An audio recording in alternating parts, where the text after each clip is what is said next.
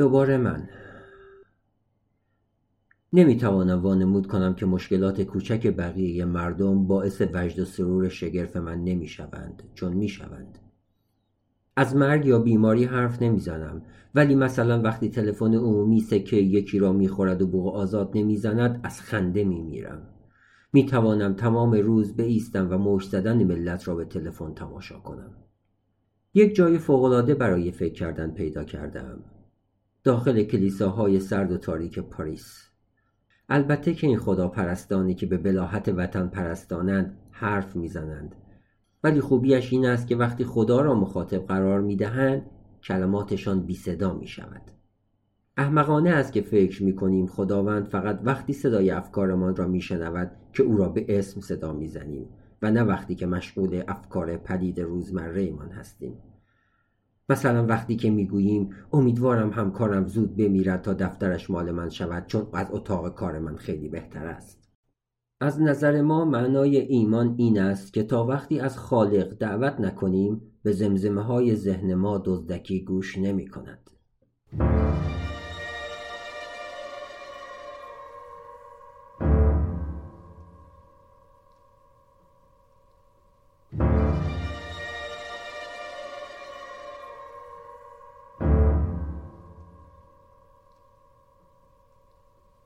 ماهها از آخرین نوشته گذشته.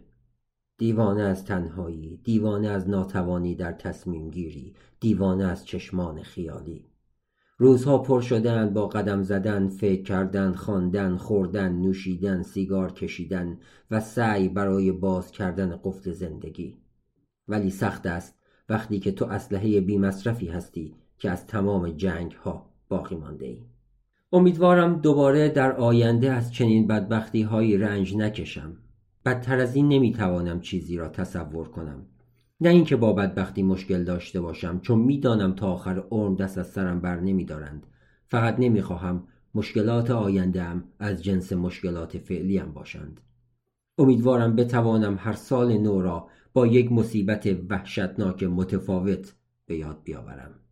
به نظرم بیست و چند سالگی زمانی است که برای اولین بار با الگوهای نابود کننده زندگی برخورد می‌کنی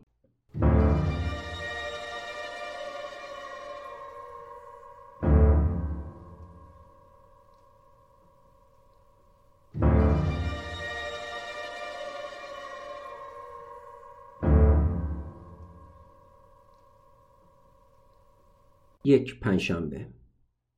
درباره ترکیب ناپایدار حرف می‌زنم. شهوت و تنهایی. این دو آنقدر ترسناک و به یاد و تحمل ناپذیر با هم ترکیب شده اند که بدنم فریاد می‌زند روحم فریاد می‌زند تا لمس شود لمس کند. اطرافم پر است از زوجهای تراشیده و بینقص که انگار دارند می‌روند تا نسل جدید غیرقابل تحملی از بازیگران سابق سریال های آبگوشتی تلویزیون را تولید کنند. باید یک جایی یک نفر برای من باشد.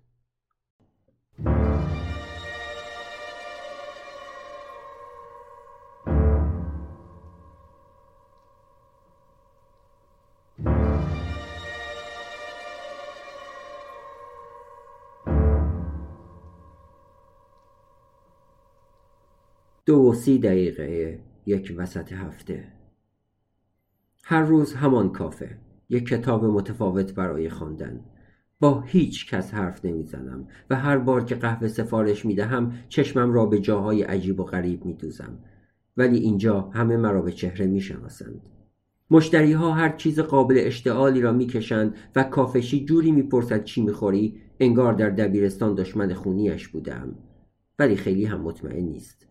و من پشت یک میز کوچک نزدیک شوفاژ می نشینم می خواهم که نامرئی باشم ولی وقتی مورد توجه قرار نمی گیرم عصبانی می شوم. از پنجره بزرگ زندگی را تماشا می کنم. چقدر حیوان دوپا استرالیا دوپاها توپ پرتاب می کنند. فرانسه دوپاها در پلیورهای یق اسکی. فرناندو پسووا شاعر پرتغالی درباره بشریت چه خوب گفته متغیر ولی پیشرفت ناپذیر. پیدا کردن توصیفی بهتر از این سخت است. پیشخدمت با صورت حساب می آید با او جر و بحث می کنم ولی زود می بازم عجیب نیست که مهمترین اگزاستانسیالیست ها فرانسوی بودند طبیعی است که وقتی مجبوری چهار دلار برای یک فنجان قهوه پول بدهی از هستی واهمه داشته باشی.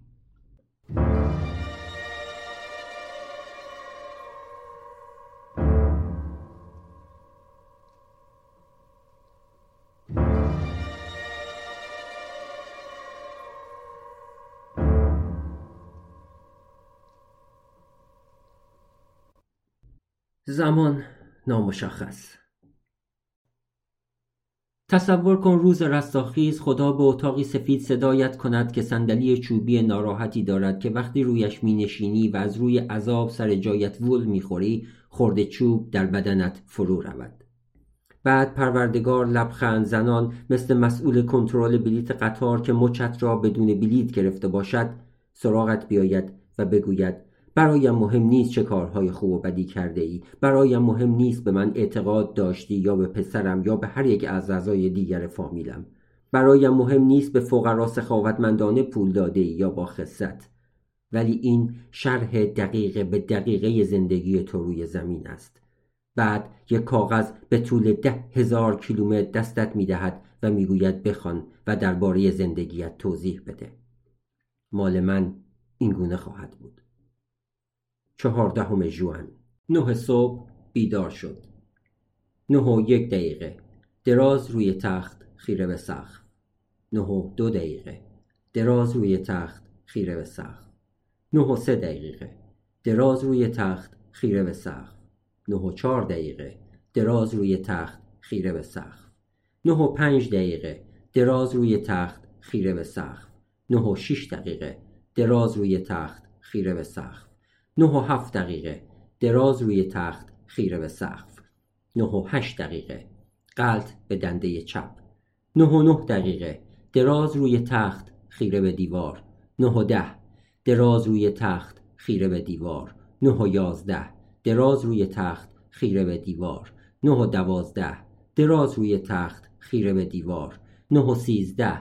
دراز روی تخت خیره به دیوار. نه و چهارده. دراز روی تخت خیره به دیوار. نه و پونزده. بالش را دلا کرد. نشست تا از پنجره بیرون را نگاه کند. نه و شونزده. نشسته روی تخت خیره به بیرون پنجره. نه و هیفده نشسته روی تخت خیره به بیرون پنجره. نه و هیجده نشسته روی تخت خیره به بیرون پنجره. نه و نوزده. نشسته روی تخت خیره به بیرون پنجره. بعد خداوند می‌گوید زندگیت هدیه ای بود که ارزانیت کردم ولی تو حتی به خودت زحمت ندادی آن را باز کنی. بعد هلاکم می کند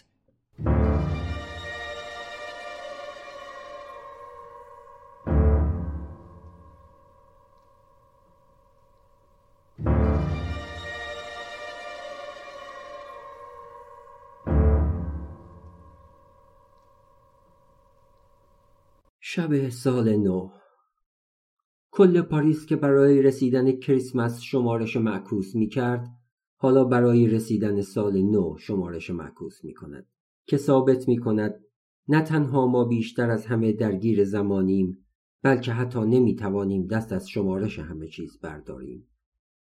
برداشتمان این است که زمان دارد به جلو حرکت می کند ولی دانشمندان به ما می‌گویند که خیلی خیلی خیلی اشتباه می کنیم در واقع می‌گویند به قدری اشتباه می کنیم که به خاطر ما احساس خجالت زدگی می کنند.